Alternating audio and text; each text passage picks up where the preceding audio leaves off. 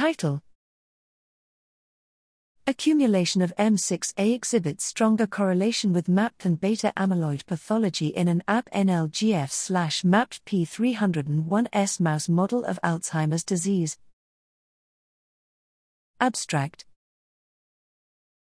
The study for the pathophysiology study of Alzheimer's disease AD has been hampered by lack animal models that recapitulate the major AD pathologies, including extracellular beta amyloid, A beta, deposition, intracellular aggregation of microtubule associated protein tau, MAPT, inflammation, and neurodegeneration.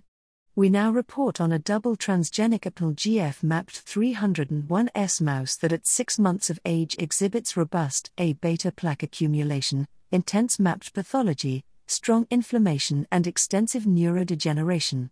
The presence of A beta pathology potentiated the other major pathologies, including MAPT pathology, inflammation, and neurodegeneration. However, MAPT pathology neither changed levels of amyloid precursor protein nor potentiated A beta accumulation. The APNL-GF MAPT 301S mouse model also showed strong accumulation of N6 methyladenosine, M6A, which was recently shown to be elevated in the AD brain. M6A primarily accumulated in neuronal soma, but also co localized with a subset of astrocytes and microglia. The accumulation of M6A corresponded with increases in METTL3 and decreases in ALK5, which are enzymes that add or remove M6A from mRNA, respectively.